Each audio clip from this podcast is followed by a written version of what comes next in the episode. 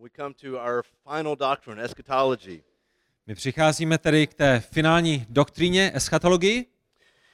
And a lot of times when we think of eschatology, we think of some of the more popular ideas and notions of what is coming. A mnohokrát, když přemýšlíme o eschatologii, tak je to hlavně v tom tématu, v takových těch populárních myšlenkách toho, co přichází. Uh, the tribulation, the rapture, blood moons, and all of these fantastic things. A ty hlavní témata, která jsou s tím spojeny, jsou ta doba utrpení, krvavý měsíc a, a všechny ty věci, které nás tak jakoby zvedají ze židle. But when we think of eschatology, it deals with a lot more issues than just that. Ale eschatologie v sobě pojímá daleko více témat, než pouze tato převelice známá. How we think about death, Jak přemýšlíme o smrti, uh, the resurrection of the body, jakým způsobem přemýšlíme o tělesném vzkříšení eh, člověka. The older I get, the more appealing that becomes. A samozřejmě čím starší jsem, tím eh, příjemnější myšlenka na to fyzické vzkříšení je. Uh, also, how we think about heaven, how we think about hell. Jakým způsobem přemýšlíme o nebi, jakým způsobem přemýšlíme o pekle.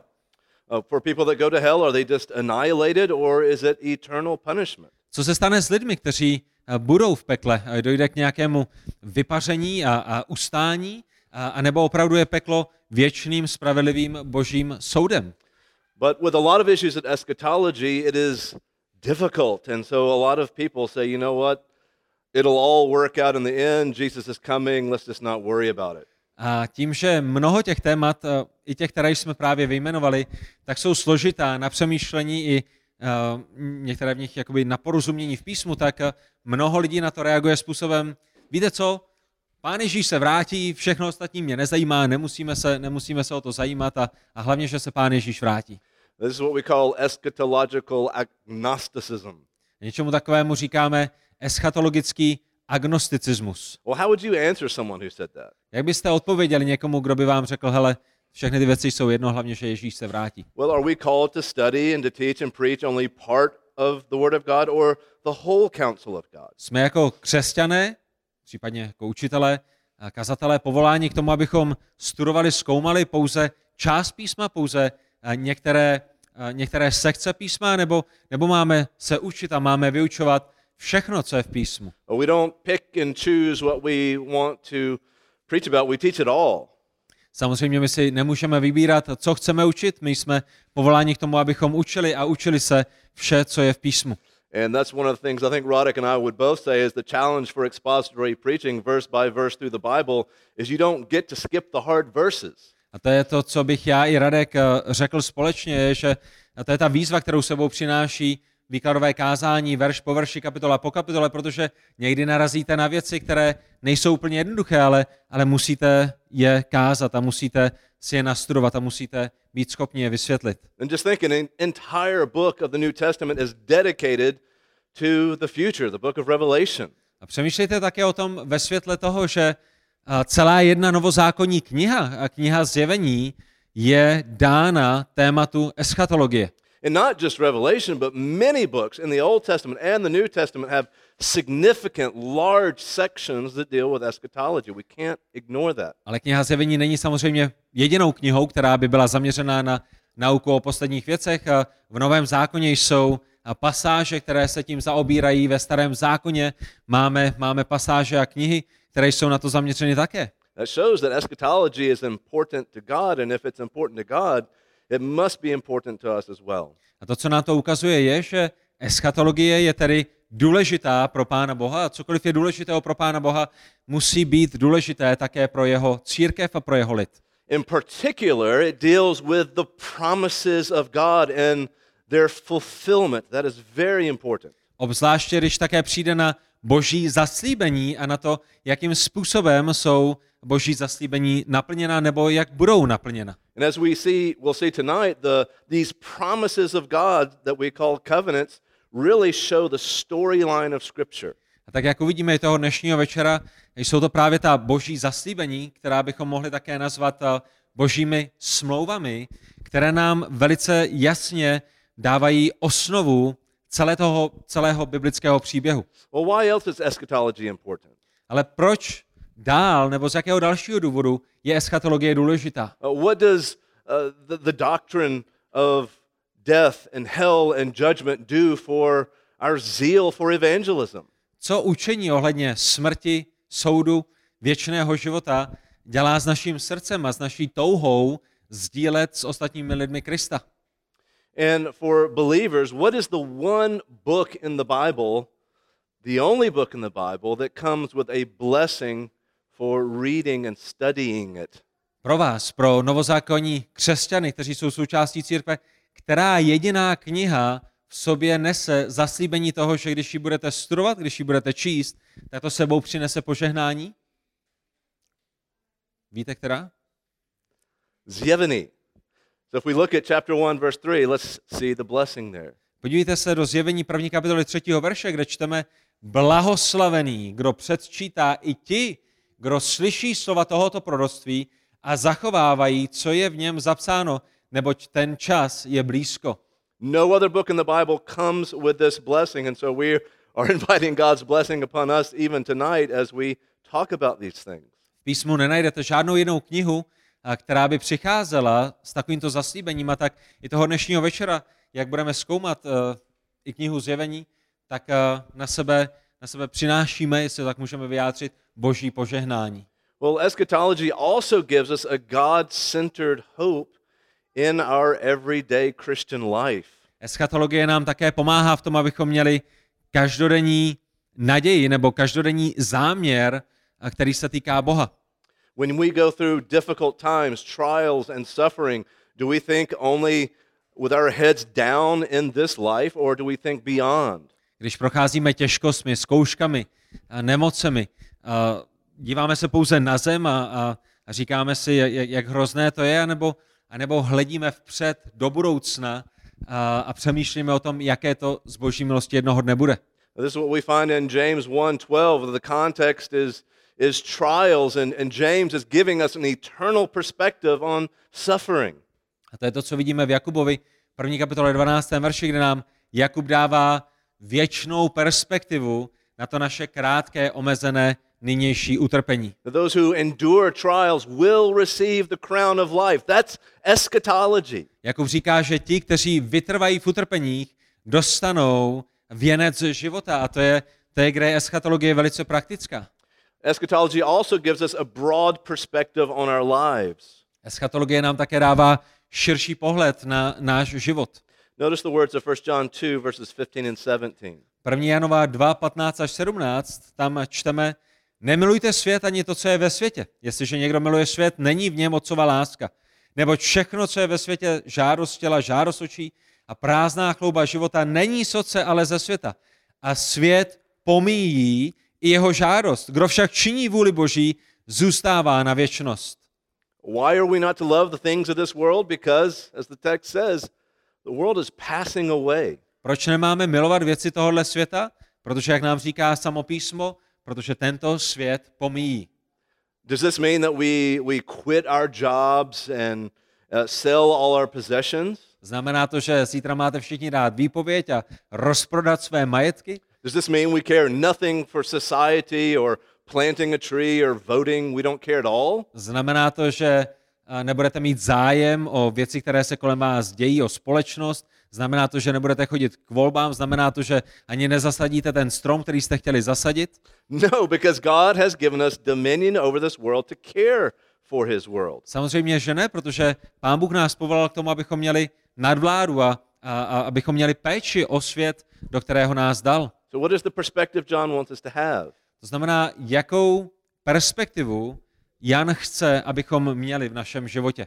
Well, not to have the wrong perspective to think that all of life is about possessions, because those possessions will pass. Tak zajisté nemáme mít tu perspektivu toho, že život je jenom o tom materiálním, protože tento svět se vším materiálním pomíjí.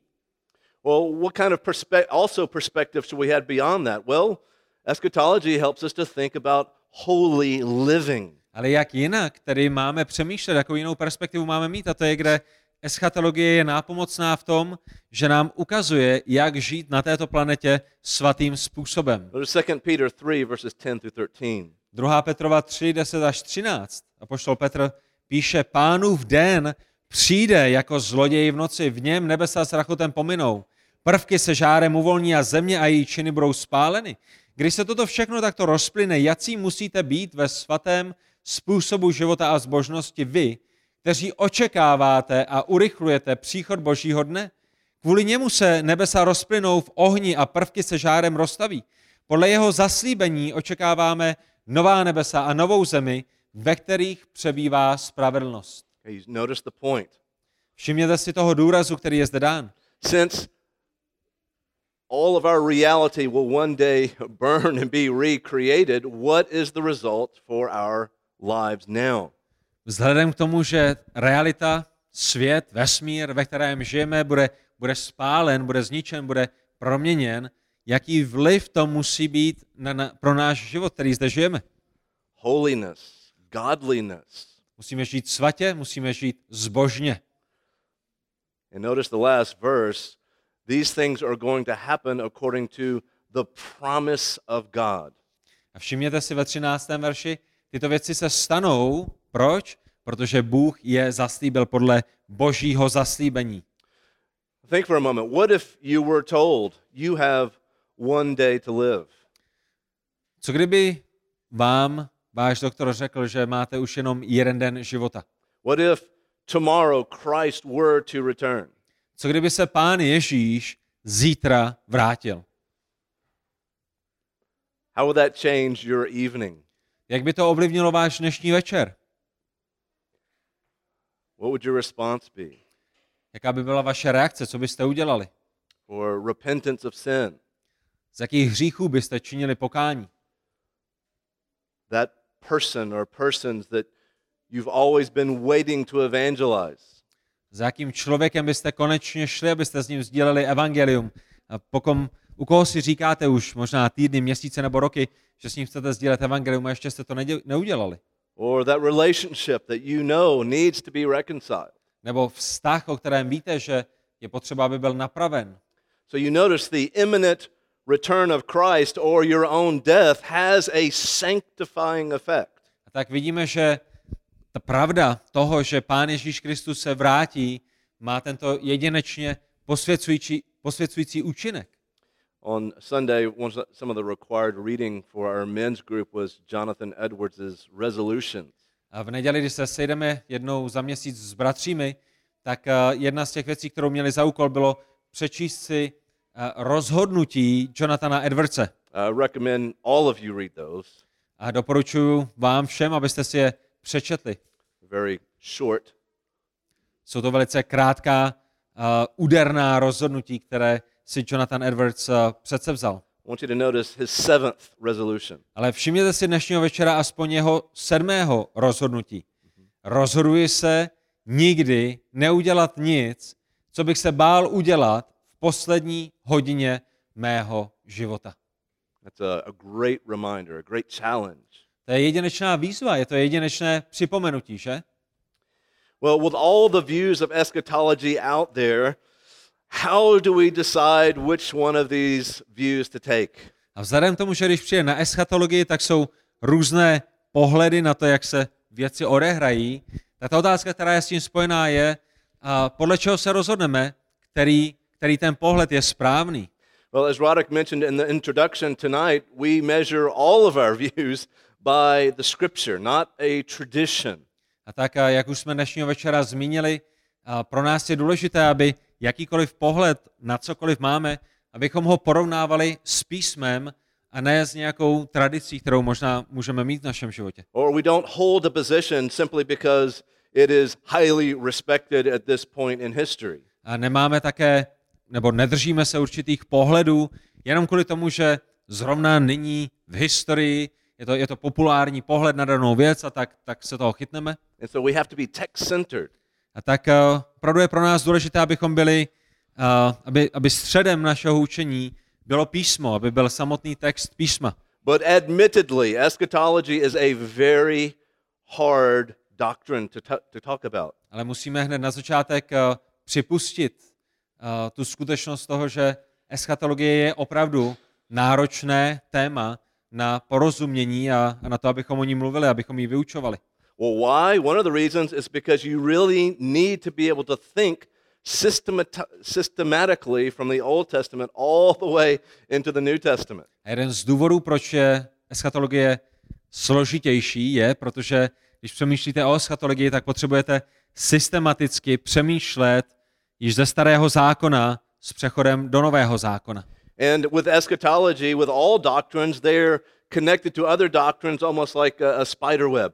A eschatologie stejně jako ostatní doktríny není jenom někde samostatně ve vzduchu prázdnu, ale je napojená, stejně jako další doktríny, na další doktríny a, a je zapojená v celé té jakoby pavoučí síti božího, božího zjevení, božího slova.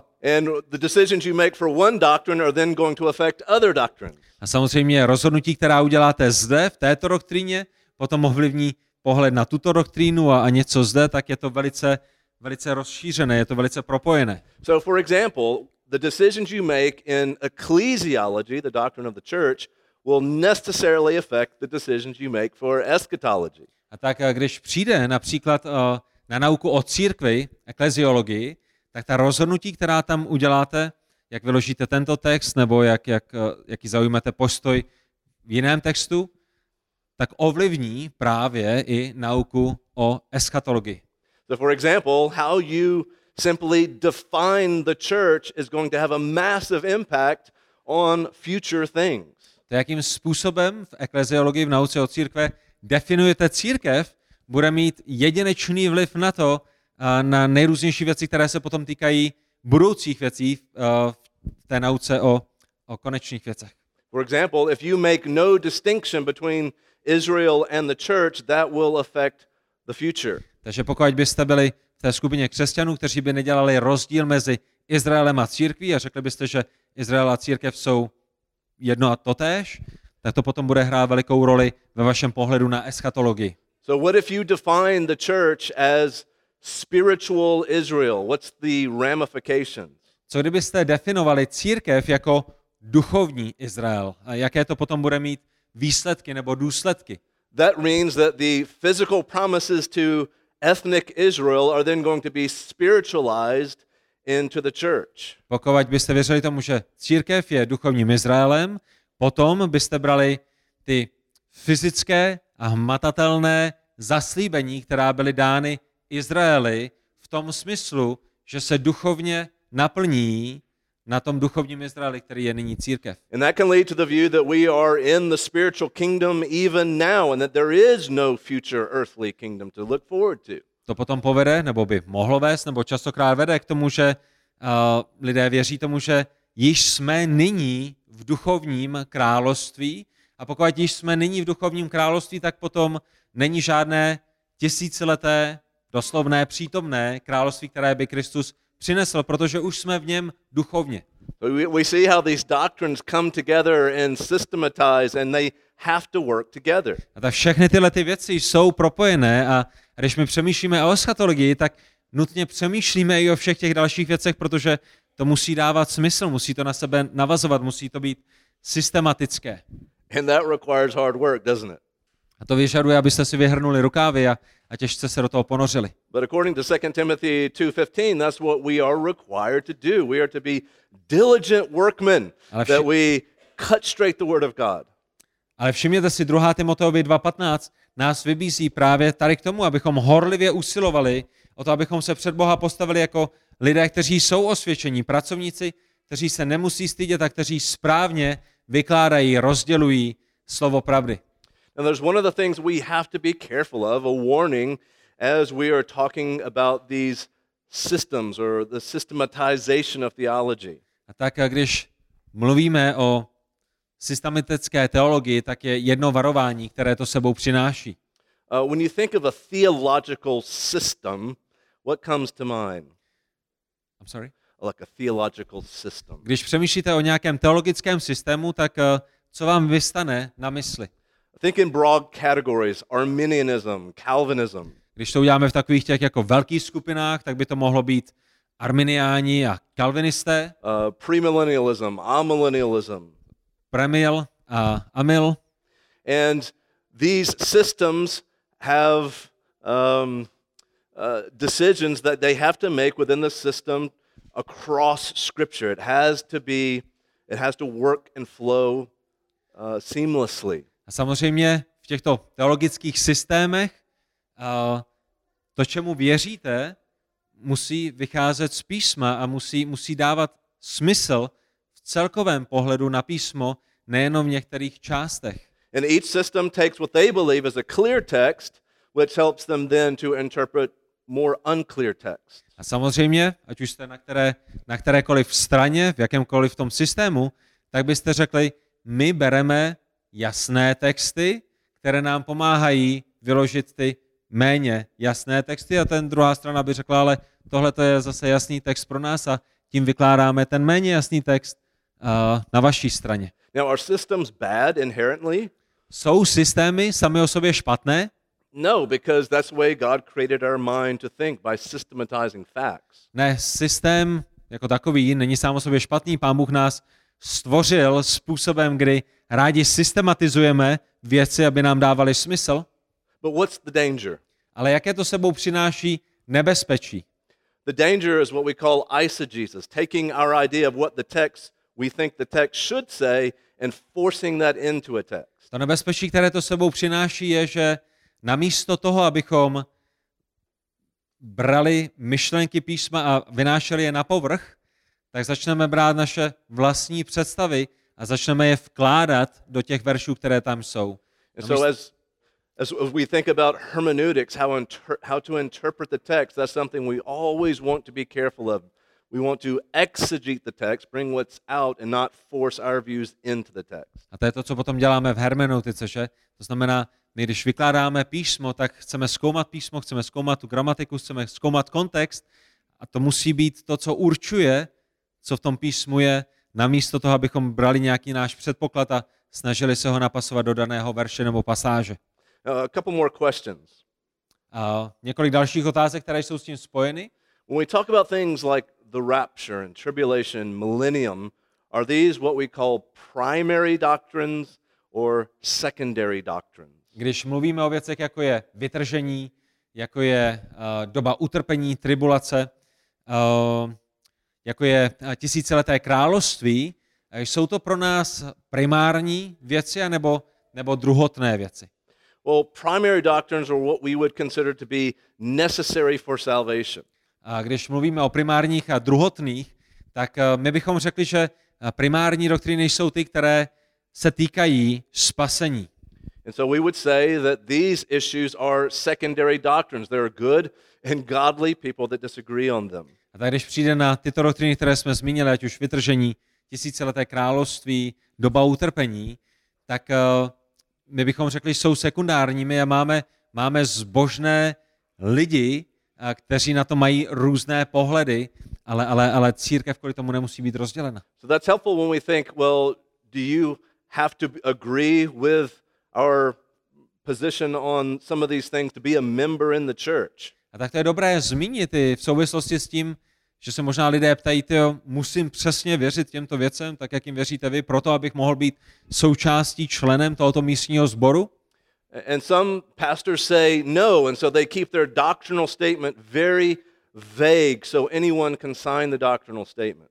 A tak eh, někteří kazatelé by řekli, ne, nemusíte, proto aby, aby lidé mohli souhlasit s tím doktrinálním vyznáním. But here in this church, we've decided that that's not the most helpful approach. Ale tady u nás ve sboru eh, my jsme se rozhodli, že to není úplně ten nejlepší způsob. So, as you know, the members know, we have two documents that we ask our members to sign. A tak eh, pokud jste členem tohoto sboru, tak víte, že máme eh, dvě vyznání víry. Uh, the first is the statement of faith, which is the primary doctrines. Every member has to agree to these because they're salvific in nature. To první z nich eh, je krátké a a my ho nazýváme to, čemu věříme a které je zaměřeno právě na věci, které jsou spojení se spasením. And our second uh, document is called our doctrinal statement. It's more broad, it gets into the specific, specifics of everything that we believe. A tady u nás ve sboru to je něco, s čím by musel souhlasit každý člověk, který je členem tohoto sboru, ale potom také máme uh, dokument, kterému bychom řekli doktrinální vyznání víry, anebo, nebo to, co učíme, který je širší, který je rozsáhlejší a který vyjadřuje čemu věří starší v tomto sboru a co také starší tohoto sboru učí.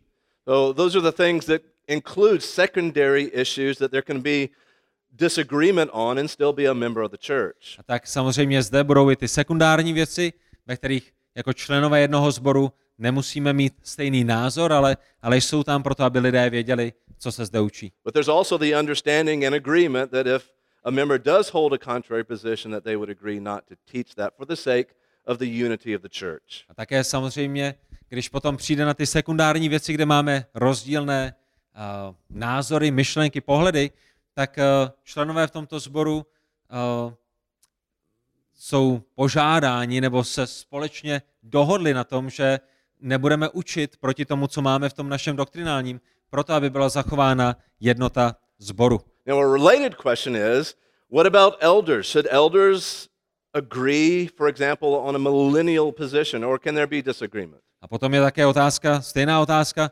spojená s tím, jak je to mezi staršími. Měli by starší mít různé názory na tyto věci, nebo, nebo je potřeba, aby měli jednotu, když třeba přijde na tisícileté království? Uh, I've been in a church where that is the case, where elders have different views and the doctrinal statement is very vague. Byl jsem ve sboru, kde uh, co starší, tak to jiný názor a, a i to jejich uh, doktrinální vyznání bylo takové velice, uh, velice uh, nekonkrétní, nespecifické. And I've seen that that leads to confusion. A viděl jsem, jakým způsobem to potom vede ke zmatku.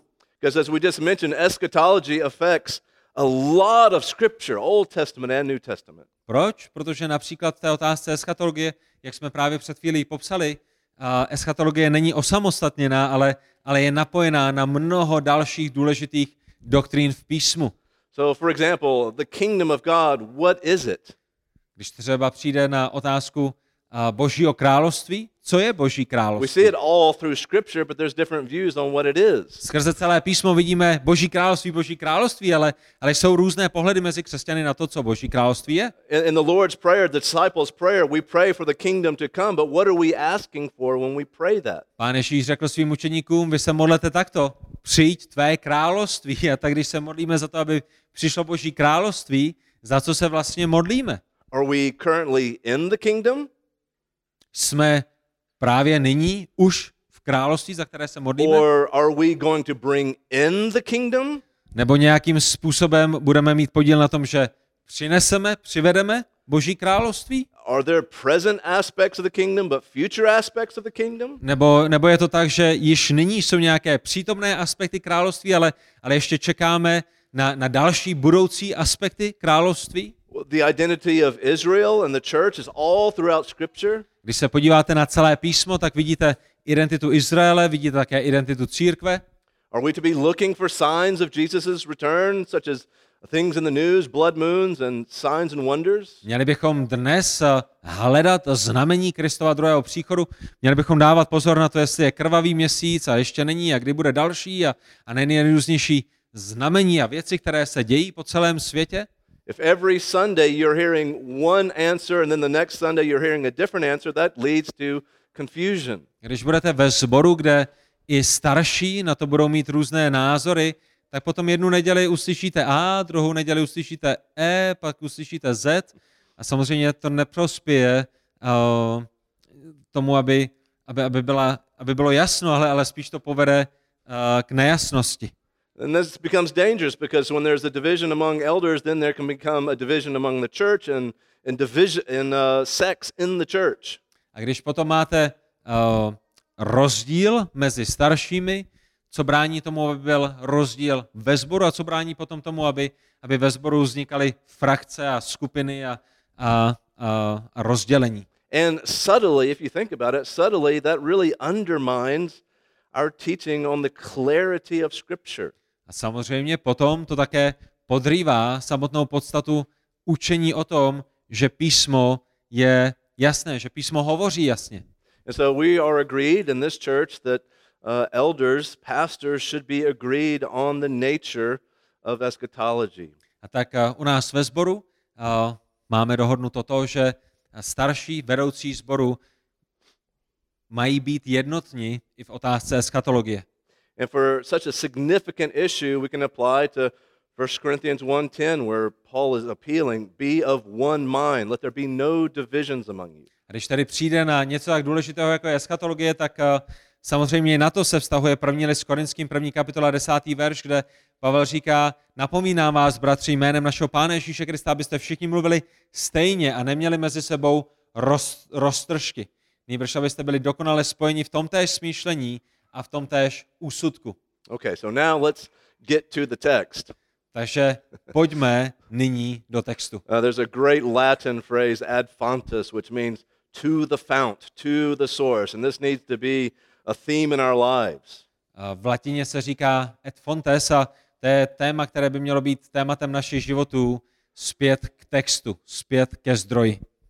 So now let's, let's think about these, this uh, the storyline of Scripture. We find that in the covenants. Pojďme tedy přemýšlet společně o, o příběhu písma, o osnově písma, který je viditel- viditelný skrze boží smlouvy.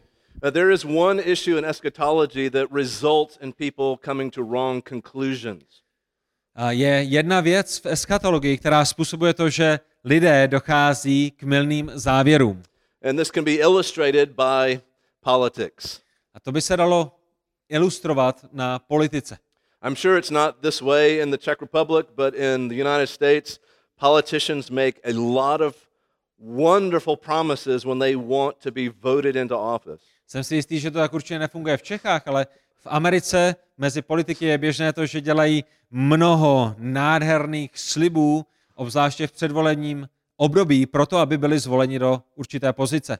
And then when the politician gets into office, what happens to all of these promises? A potom, když je zvolen, tak co se častokrát děje se všemi těmi sliby? Well, we found that either he does not keep his promises or he'll change the promises. Buď je nedodrží, nebo je změní, nebo s ním udělá něco jiného. And when this happens, what do the people say? A když se potom něco takového děje, tak eh, co říká lid? Wait a minute. You said you would promise this, this, and this. You can't change it. You promised. Lid říká, ty brďo, hele, počkej, počkej, počkej, ty jsi nasliboval všechny tyhle ty věci. Jak to, že je teď neuděláš? Jak to, že to teď měníš a bude to všechno jinak? And then the politician tries to avoid the, the original promises or to make broad generalizations. A potom politik eh, se z toho snaží vykroutit, eh, snaží se to nějakým způsobem mlžit, anebo říct, já jsem to vlastně tak nemyslel, ono to bylo tak jako myšleno spíš obecně než konkrétně. And so, brothers and sisters, this is what is foundational in eschatology is that we have to look at what God has promised will happen. A tak eh, když přijde na téma eschatologie, tak si musíme uvědomit, že když Pán Bůh něco zaslíbí, takže On to také splní. And these promises are what we call covenants. A tyto sliby, jak už jsme zmínili, nazýváme smlouvami. And this word occurs 27 times in the Old Testament. To slovo smlouva eh, najdete 27krát ve Starém zákoně, I'm sorry, 27 ti- uh, in 27 books of the 39 of the Old Testament. pardon, najdete ho, 20, eh, najdete ho ve 27 z 39 starozákonních knih. And in 11 of the books in the 27 of the New Testament. A najdete ho také v 11 z 27 novozákonních knih. And so this is a significant theme in the Bible. I really encourage you to look out for these words as you read your Bible daily. Tak já doufám, že rozumíte tomu, jak ohromné a důležité je to téma uh, smluv v písmu a a chci vás pozbudit, aby tak, jak čtete písmo každý den, abyste uh, dávali pozor na to, když se tam objevují věci týkající se božích smluv. And so a, a massive question when we come to these promises are are the promises that are made to ethnic Israel still made to ethnic Israel in the New Testament? A tak ta jedna ze zásadních hlavních otázek je, když přijdeme do starého zákona a tam jsou dány zaslíbení etnickému Izraeli, tak jestli tato zaslíbení i dnes etnickému Izraeli stále platí. Many theologians believe that God changed the promises to Israel, spiritualized the promises. Mnoho teologů věří, že pán Bůh změnil tato zaslíbení a že je převedl do jakési uh, duchovní formy. Uh, the theological system that does this is what we call covenant theology. A jeden z těch teologických systémů, který by k tomu měl tento přístup, by byla kovenantní teologie. And many of these theologians are reformed in nature, some of my most favorite theologians in church history. A mnoho teologů, kteří by zastávali kovenantní teologii, jsou reformovanými teologi a, a mnoho z nich je mých, uh, mými oblíbenými církevními uh, teologi, kteří žili v minulosti. I want you to notice the language of Gentry and Wellham as they talk about this issue. A chci, abyste si všimli toho, jak to popisují uh, tito dva autoři, Petr Gentry a Stephen Wellham, kteří říkají, mnoho témat, která byla základem starého zákona, bylo nyní přeneseno a transformováno. Right? Notice what happens to the promises. They are transformed, they're changed. A všimněte si, co se tady, uh, to, co oni říkají o těch starozákonních zaslíbeních. Yeah, Byly think- přeneseny, byly transformovány, byly změněny. Uh, think back to the illustration we just gave from politicians. We don't accept that from politicians. We don't expect that from God either. Ale něco takového bychom nebrali od politiků a, a neměli bychom to brát ani od Pána Boha. Uh, this is God's honor at stake. It's God's character that is at stake. Protože to, co, uh, to, co je zde v sázce, je boží charakter. Je zde, je zde, je zde v sázce boží vlastní slovo. Něco zaslíbil, ale pak to přenesl, pak to zduchovněl, a pak to transformoval. Now, yes, it is true that God has built upon his promises through time, but he does not change the promises. Je pravda, že pán Bůh rozšířil svá zaslíbení, že třeba něco zaslíbil a potom k tomu ještě přidal, aby, aby to zaslíbení rozšířil, ale není pravdou, že pán Bůh mění svá zaslíbení. And some Christians, even throughout history, have claimed that because the Jews rejected Christ, now God rejects the ethnic Jewish people as a whole. A někteří křesťané v historii uh, dokonce řekli, vzhledem k tomu, že uh, Izraelité, etnický Izrael, zavrhl Boha, tak nyní Bůh zavrhl uh, etnický Izrael. Notice the quote here by Lorraine Botner. Všimněte si dalšího citátu, ve kterém čteme Izraelité ztratili své občanství ve společenství Izraele tím, že odmítli přijmout Mesiáše. Může se zdát kruté říci, že Bůh se Židy skoncoval. A skutečnost je však taková, že s nimi skoncoval jako s jednotnou národní skupinou. Again, a promise is a promise. Ale opět, slib je slib. If, if what he says were true, what would prevent God from changing his promises to us as New Testament believers? Pokud by bylo pravdou to, co jsme právě četli, to, že pán Bůh změnil své rozhodnutí a že pán Bůh změnil své zaslíbení, co by to potom znamenalo pro nás, kterým jsou dána novozákonní zaslíbení a co by nám dalo jistotu, že pán Bůh je nezmění i u nás. Well, contrary to the system of covenant theology, we have what we call dispensational theology. A tak na jedné straně bychom měli tu kavenantní teologii, o které jsme nyní trochu mluvili, a na druhé straně by potom byl systém, který by se nazýval a, dispens, z- dispenzační teologií. Yeah. Uh, and there's uh, interesting when I talk to people in the Czech Republic, there's a lot of different ideas about what dispensationalism is. A když mluvíte s lidmi i, i tady v Čechách, tak a, lidé mají nejrůznější myšlenky o tom, co, tento, co tato dispenzační teologie znamená. So, at its heart, let me give you the definition. Ale já se pokusím vám dát aspoň, aspoň takové to jádro, eh, jádro, její definici. A dispenzacionalismus, tady je ta definice. Víra, že starozákonní zaslíbení daná Izraeli se naplní doslova. Že církev nenahrazuje Izrael a že izraelský národ bude v budoucnosti spasen a obnoven v Kristově tisíciletém království na zemi. And so, the big idea of dispensationalism is all the promises given to ethnic Israel will be fulfilled in the future to ethnic Israel. A tak ta hlavní myšlenka dispenzacionalismu je, že veškerá zaslíbení, která hospodin dal etnickému Izraeli, se v budoucnosti také na etnickém Izraeli naplní. We see a whole book dedicated in the Old Testament to this fact. It's called Hosea, that despite Israel's unfaithfulness, God would always be faithful to Israel. A ve starém zákoně máme dokonce jednu celou starozákonní knihu, knihu Ozeáše, a která je zaměřená na toto téma, že i když, eh, i když Izrael, etnický Izrael, Boha odmítl, tak pán Bůh s nimi neskoncoval, ale, ale vrátí se k nima svá, uh, svá zaslíbení na nich naplní. In Romans, Paul in Romans 11, 1 and 29 is absolutely clear when he says, I ask then, has God rejected his people? By no means, for the gifts and the calling of God are irrevocable. They will not be changed. A všimněte si toho, jak to říká Pavel. Pavel to nemohl říct jasněji v Římanům v 11. kapitole prvním a potom ještě ve 29. verši. Pravím tedy, zavrhl snad Bůh svůj lid? A ta odpověď je naprosto ne.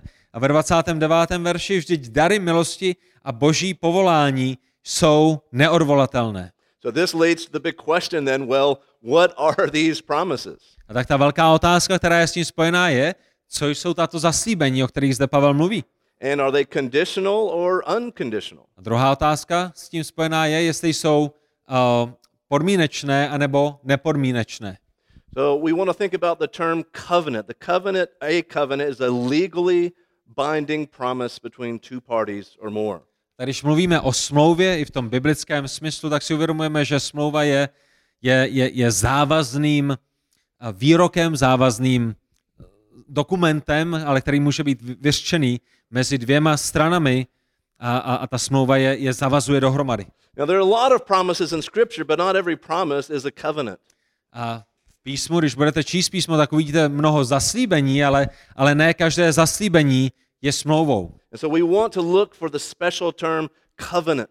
A tak když čtete písmo, tak chcete opravdu nejenom hledat zaslíbení, boží zaslíbení, ale, ale, ale, ale to téma smlouvy. Because one of the problems in covenant theology is that they add covenants that are not explicit in Scripture. My bychom řekli, že jedním z problémů té kovenantní teologie je, že dělají ze zaslíbení, že, že i když berou smlouvy, které v písmu jsou, tak ještě navíc berou některá zaslíbení a z nich také dělají smlouvy. Uh, maybe you've heard of them, the covenant of redemption, Možná jste o nich slyšeli. Uh, Smlouva vykoupení, uh, the covenant of works, uh, smlouva skutku, uh, the covenant of grace. uh, smlouva milosti. Well, what's the big deal? What, what, what does it matter if they want to add these? Ale proč na tom vůbec záleží? Proč záleží na tom, jestli, jestli z toho uděláme smlouvu nebo ji neuděláme? Because changing or adding covenants really changes your expectation of the promise. Proč? Protože pokud z něčeho uděláte smlouvu, tak to mění také vaše očekávání.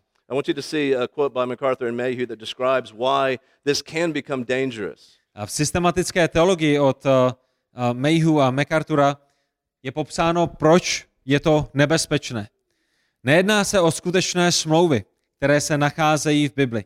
Jejich zahrnutí do diskuze o božím smluvním programu znamená říkat více, než je v písmu výslovně uvedeno.